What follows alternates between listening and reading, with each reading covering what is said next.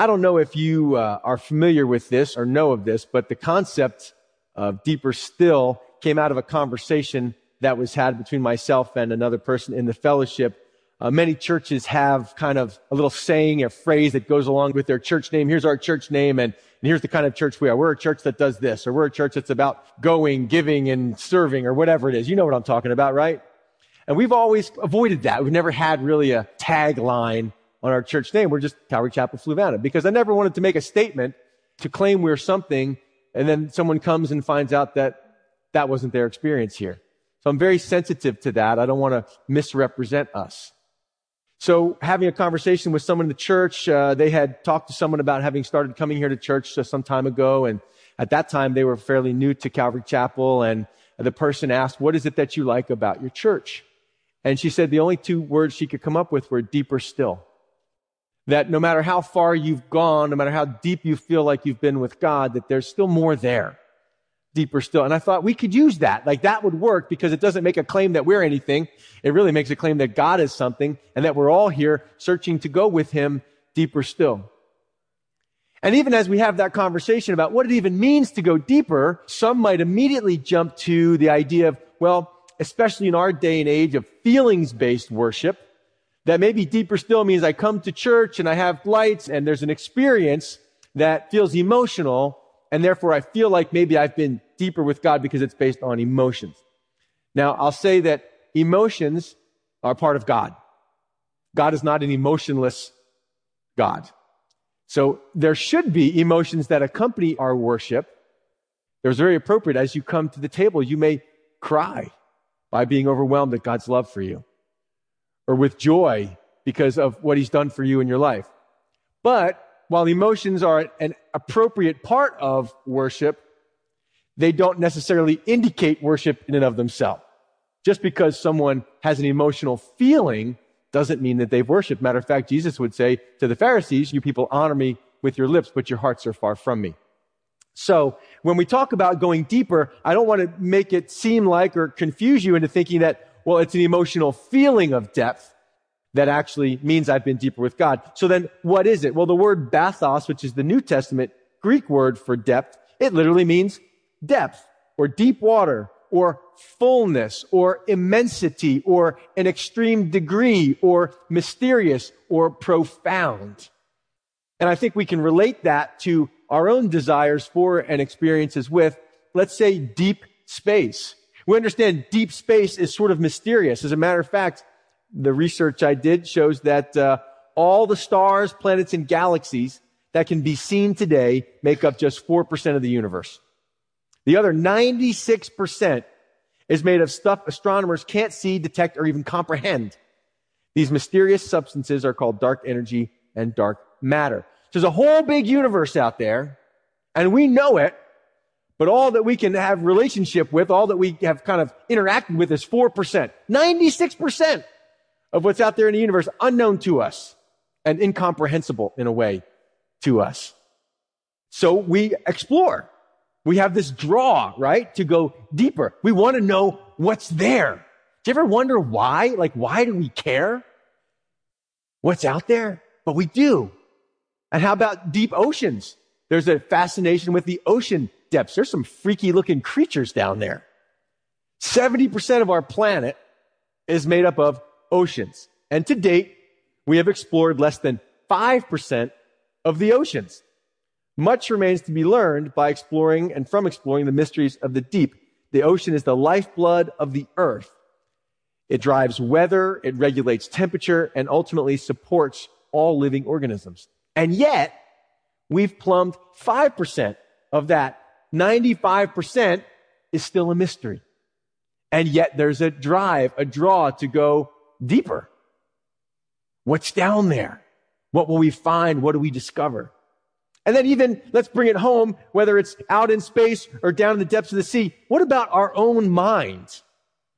Scientists struggle and wrestle to comprehend the four-pound supercomputer that lives between your ears. It is the most powerful computer known to mankind. This one article said that fantastically complex organ is the main focus of several massive scientific research projects right now, including the more than three million dollars Brain Initiative and the E U's Human Brain Project. What most people may not realize is how much this research is truly delving into the unknown. As central as the brain is to our existence, we understand very little about how it actually works, according to Thomas Insel, director of the National Institutes of Mental Health. Outer space, we just don't know what's out there, but we're hungry to find out. Depths of the sea, we just don't know what's down there, but we're hungry to find out. Even in our own minds, what's in there? Sometimes we wonder, right? Where did that come from? What makes you tick? What makes me tick? Where does consciousness reside? These are questions that scientists are asking themselves with a hunger and a desire to search and go deeper. Now, think about the God that made all of that. If we can't even search these little areas, think about the unsearchable riches of the God who created that brain, who created that universe, who hung the stars, who hangs the planets on nothing. Think about the God that created those oceans and those freaky looking creatures with little, you know, lights that hang out in front of their faces so they can fish for prey. I mean, wild stuff. And this is God. And so the challenge is, is we live in a culture that encourages shallowness and just quick interactions. And so you have to choose when we come to God, am I going to have that hunger to go deeper? As the Bible says, Psalm forty-two, the psalmist said, deep cries out unto deep at the sound of your waterfalls. It's like the psalmist heard the waterfall. You ever been near a waterfall? In Niagara Falls or even a lesser waterfall, you feel the power and the surging presence of that waterfall. There's something in you that goes, whoa. And that's God crying out to you from the heavens and the universe, crying out to you from the depths of the sea, crying out to you from inside your own mind, saying, hey, don't be satisfied with shallow. I want to know you more intimately. I want you to go deeper, because he's drawing you there, because that's where you're meant to be. God, in the beginning, in the garden, Adam and Eve were naked and not ashamed. They had full intimacy with God. You want to talk about intimacy with God? It's not an emotional feeling. It's an openness and exposure with which you can be comfortable, because you know the love of the one that you're exposed to. And that's intimacy with God. That's a deeper relationship where all of the things that we hide behind are gone.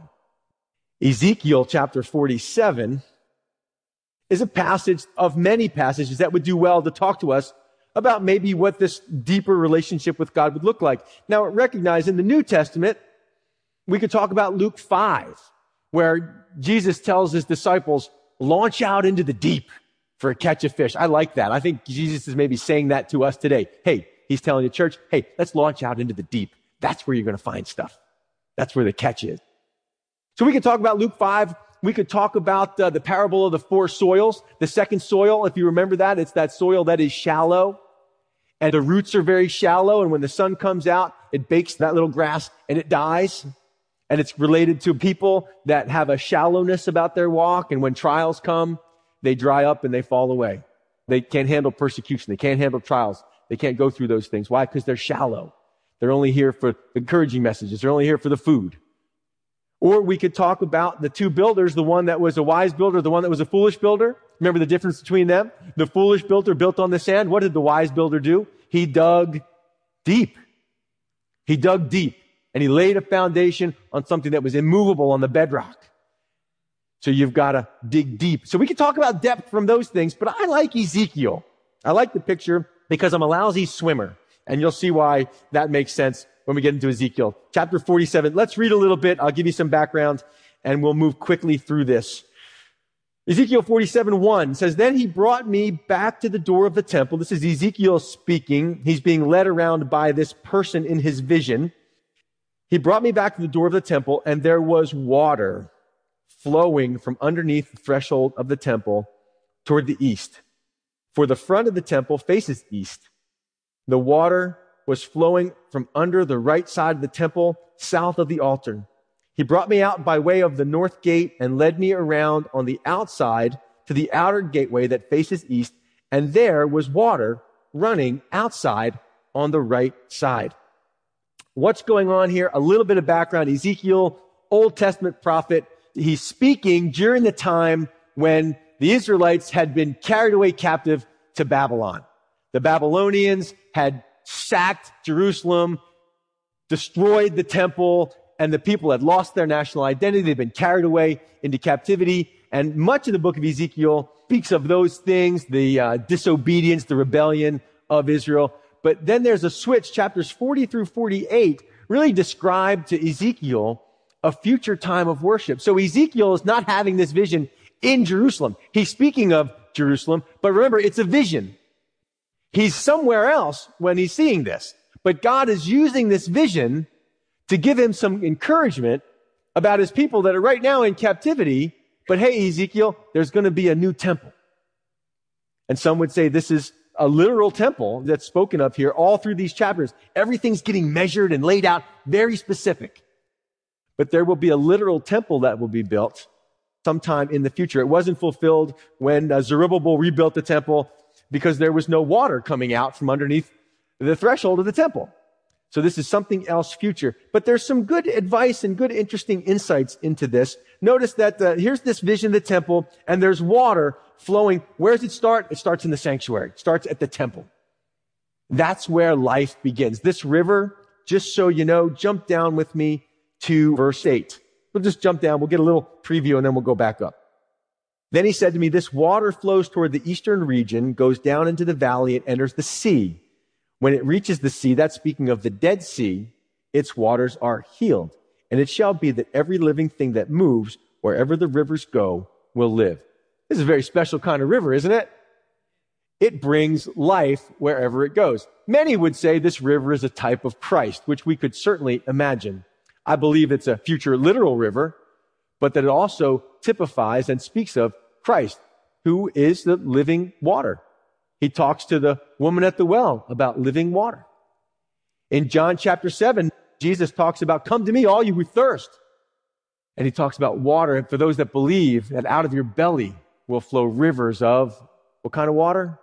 Living water. So many say that, that Jesus is referring back to possibly Ezekiel forty-seven in that. But nonetheless, we see that this river that comes from God, that's where all life comes from. Can we agree on that, church? That's where all life comes from, comes from God, comes from the temple, the presence of God.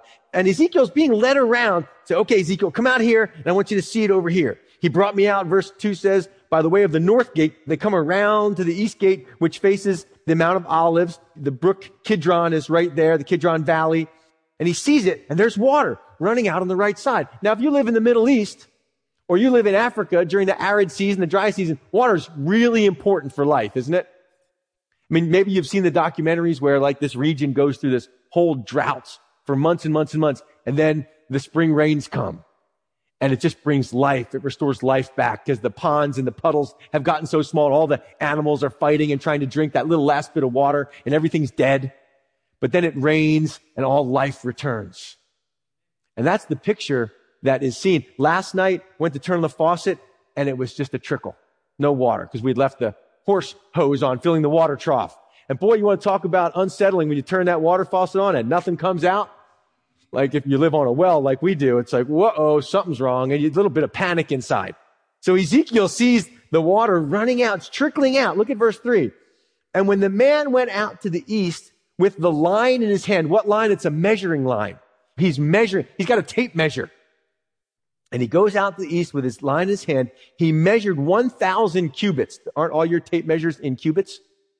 About a third of a mile. And he brought me through the waters, and the water came up to my ankle. So Ezekiel, we're going to measure out from the temple, from where this trickle starts out, and we're going to go a third of a mile down, and it's about just, it's very shallow. And he doesn't tell Ezekiel, now let's measure it again. He's measuring the length, getting them to a certain spot. But then instead of measuring the depth, what's he tell Ezekiel to do? He tells Ezekiel, I want you to stand it. You're the measuring rod. You stand in it. You walk through it. You see how deep it is. And Ezekiel kind of walks through it. You know, maybe takes his shoes off or his sandals off or whatever. He walks through it and he goes, I'm guessing four inches. It's just up to my ankles. It's not real deep. I feel it moving. You know, I, I'm wet, but it doesn't really affect me. That's about how deep it is. Okay. So no commentary. Verse four, they continue on. Again, he measured one thousand and brought me through the waters. and the water came up to my knees. Another third of a mile, Ezekiel, go and walk through again. And Ezekiel now walks in. He's like, wait a second, now it's up to my knees. Now, there's no tributary rivers or streams flowing into this to make it gain momentum. It's just gaining momentum all by itself. It's a miraculous flow, a miraculous river. Are you seeing that? Rivers don't do that. Usually they trickle out if there's nothing contributing in. They start with a spring, it runs down, it absorbs into the water, and eventually it dries up. But this is a river that gets stronger as it goes, from glory to greater glory, just as by the Spirit of the Lord, Second Corinthians three says. All right, so now he's up to his knees. Again, he measured a thousand and brought me through, and the water came up to my waist. And Ezekiel's going, okay, I'm, I'm maybe, is he getting the picture yet? Is he, what is God trying to show him? Verse five, again, he measured one thousand, and it was a river that I could not cross, for the water was too deep, water in which one must swim, a river that could not be crossed. He said to me, Son of man, have you seen this? Then he brought me and returned me to the bank of the river. Interesting, especially for the non-swimmers in here. I like it at the kiddie pool. I don't know about you, but I like the kiddie pool. I'm safe at the kiddie pool. Um, there's no stress there, no tension. Because if I'm in a river that's over my head and it's flowing, now notice it's flowing to the Dead Sea, right? And the Dead Sea right now is dead and evaporating at an alarming rate because the mineral content, the salt content is so high, nothing can live in it. There's no algae. There's no fish. I had no idea what to expect first time going to the Dead Sea. I was so excited. I thought it was going to feel like Jell-O or something. Like, because you can float in it. Like, I'm a sinker. Any other sinkers in here? I am such a sinker that uh, I don't have to try. I just right to the bottom. So I was excited for the Dead Sea. So we hopped in there, and it's like you just kind of lean back and you float. And it's wild. Doesn't feel like Jell-O, disappointingly. It wasn't Jell-O. It was... It just, it does feel thick, but it's odd. Now, the interesting thing is, is that the Sea of Galilee, the, the Jordan River feeds the Sea of Galilee, and the Jordan River flows out of the Sea of Galilee and continues on down through the Jordan River Valley. Then it flows into the Dead Sea, and the Dead Sea kills it. Once it hits the Dead Sea, the Dead Sea's content, mineral content is so high, it kills the life of the Jordan River. The Sea of Galilee has tons of fish. Thirteen, some different varieties of fish live in the uh, Sea of Galilee. And it's got life. But then it gets to the Dead Sea, no life. This river that starts from the temple and flows to the Dead Sea will not be killed by the deadness of the Dead Sea. What's it going to do? It's going to bring that which was dead to life. That's awesome. And there's going to be fish, and I would love to see it. The Dead Sea needs it. But I'm content in the kiddie pool. I'm content with the ankle. I'm safe there. But as you go deeper, as Ezekiel moves farther out, he recognizes this man is asking him, Ezekiel, have you seen this? I mean, Ezekiel's pants are all wet now. He's, he's all wet because he's now been swimming in this. And what kind of question is it, Ezekiel, have you seen this? There must be something else there, right? You think maybe he's saying, Ezekiel, no, no, no, Ezekiel, have you seen this? And Ezekiel was told by God that there would be a time when God would pour out his Spirit on that nation, that there would be a restoration, that he would take out their stony heart, give them a heart of flesh. He would pour out his Spirit on them. And I think, my opinion, this river, this river, the Spirit of God. And anytime we talk about the Spirit of God, we talk about the Word of God. Those two things go hand in hand. Doesn't the Word of God bring life? Doesn't the Spirit of God bring life? Doesn't the Son of God bring life? I mean, we talk about these things in the Bible. So here's the challenge. First Corinthians two and three, real quickly refer back there. I don't know how pastors preach in ten minutes. You say they're choosy with their words, Pastor, unlike you. Okay. First Corinthians two. You've read this verse before. You know it. Verse nine says, Eye has not seen, nor ear heard, nor have entered into the heart of man the things which God has prepared for those who love him. There's these things God has prepared for the people that love him. The people that don't love God, that don't know God, never experience them. And we say, well, see, we don't know what they are. What, what are these things? And we quote that as if we don't know what he's talking about. Look at verse ten. But God has revealed them to us through his Spirit. God reveals them to us. How? Through his Spirit. through the Spirit of God dwelling in you. Now watch what happens. For the Spirit searches, not the universe out there, not the deep down there, not the mind that's in here, although that's true. But what Paul says is the Spirit searches all things. Yes, look, the deep things of God. For what man knows the things of a man except the spirit of the man which is in him? Even so, no one knows the things of God except the Spirit of God. So what Paul has just said is that there's no way to go deeper with God unless you're saved. He clarifies that. Let's go down just a little bit more. Look at verse fourteen. He says, the natural man does not receive the things of the Spirit of God, for they are foolishness to him, nor can he know them, because they are spiritually discerned. You can sit in church, you can read your Bible, and you can go, I don't get it.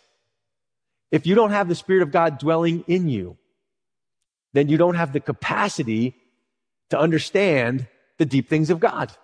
A first, a man must be saved. I've talked to more people. I read that book. I've read that book, but I don't, I don't get it. There's all kinds of contradictions. First thing I ask, are you saved? Are you saved? When you get saved, this book becomes alive to you because you have a personal relationship with the living God of whom this book discusses. The natural man does not receive the things of the Spirit of God, for they are foolishness to him. So the first thing you have to do is be saved. Then you can understand these mysteries, these things of God, these riches, these depths, but not just by memorizing them. Look down at chapter three. Paul has just laid out to them about, you know, you can't understand spiritual things unless you have the Spirit of God in you. And then verse one of chapter three, he says, and I, brethren, could not speak to you as to spiritual people, but as to carnal, meaning fleshy, as to babes in Christ. I couldn't talk to you guys like spiritual people. I had to talk to you like baby. Why? Verse two, I fed you with milk and not with solid food, for until you were not able to receive it, even now you are still not able, for you are still carnal. He says, look, church, and look, church in Fluvanna, Paul said, I would love to take you deeper with God. I would love to grow you into maturity with God, but there's a problem. Just like a baby has to have like milk and little Cheerios. I love the Cheerio days. They were all over our car, everywhere, every nook and cranny, the Cheerios. And then you go on from there to more solid food, right? You progress. If you understand mathematics, you know there's a progression. You start with addition and subtraction. You start with number recognition, and then you go to addition and subtraction, and then you move on until you reach calculus. You don't start out with calculus, right? In your spiritual life, Paul says there's a progression. And it's not just a progression of knowledge or based on more studying. Look what he says. The progression with God is not based on, again, your biblical knowledge, but your biblical obedience. Wow. Look what he said. I wanted to give you more, but you were not able to receive it. And even now, he would say to them, you can't receive it. Why? Because you're still carnal. You're still working on addition and subtraction. You'll never get to the moon unless you pass through the atmosphere. You'll never get to that deeper place with God, assuming you want to go there, unless you first handle dealing with the simple, basic things. That's what Paul said. Where there are envy and strife and division among you, are you not carnal, behaving like mere men? Go back with me to Ezekiel and we'll wrap this up. It's a lot easier in some ways to just stay in the shallows, kick around a little bit, carry a Bible, show up for church, you know, and say, you know, that, that's enough. I don't really, you know, I just, I'm saved and that's good enough for me. Notice Ezekiel, he feels the water when it's in up to his ankles, but it doesn't really challenge him, doesn't really move him at all. And then he gets in up to his knees. If you've walked across the river up to your knees, if it's a fast-flowing river, you feel the pressure there, right? You know, you got to resist a little bit. But it still doesn't move you. You know, you're still on, on your own solid footing. And then you get up to your waist, and now if the river, this river, as it's getting deeper, I imagine it getting stronger, and now you're up to your waist, it's harder to stand up. It's harder to resist. And then finally, as you go out farther, you're into a place where you're completely immersed. And no longer are you holding on to your own will. Now, where the current takes you, that's where you go. You are yielded and submitted to the river, right? You know, Jesus didn't come to baptize you with water. He came to immerse you. That's what the word baptism means. He came to immerse you in the Holy Spirit, to baptize you. so that no longer would your will be your own. Now, trust me, gang, it's scary there. There's a lot of things that keep you from submitting yourself and yielding yourself in obedience to God. And the more you try to resist that current, try to swim upstream, the harder it gets. But once you yield yourself to that stream, all the fears, all the anxieties about where's it going to take me? Where am I going to go? Hey, it takes you to life. Everything around Ezekiel is bringing forth to life. So as we talk about deeper with God, really the one thing I want to say to you now is it's not some out there thing where I got to have an emotional experience and all these things. Deeper with God is obeying what you know now, drawing close to Him, being saved, and then beginning to apply His word to your life. Let His Spirit, in conjunction with His word, begin to direct and overtake the will for your life. And now you will find yourself being moved by God. Listen, a lot of people come to church and they read the Bible and they are never moved by it. They're in up to their ankles, or you're in up to your knees, or even into your waist. You're really digging into the scriptures. The question isn't, are you digging in? The question is, are they moving you out? Are they moving you out? Out into the will of God. Get rid of that envy. Get rid of that strife. Get rid of that selfishness. And you will find yourself caught up in the will of God and in a place of depth that Ezekiel found himself. And I would say to you, church, have you seen this? Do you know this for yourself? Don't play around in the shallows. Time is short, isn't it, gang? The people in the world know the church, we're piddling around in the shallows. We're in the baby pool. And if you're in the baby pool and you watch and you see people floating around in the deep end and they're having fun out there and they're just enjoying, and you go, I want to be out there. You're jealous. Instead of justifying your place in the baby pool, get out there in the deep end. Go do what God says and watch what He'll do with the life-giving waters of the Holy Spirit when you begin to obey the simple things in your life. Amen, church? Amen.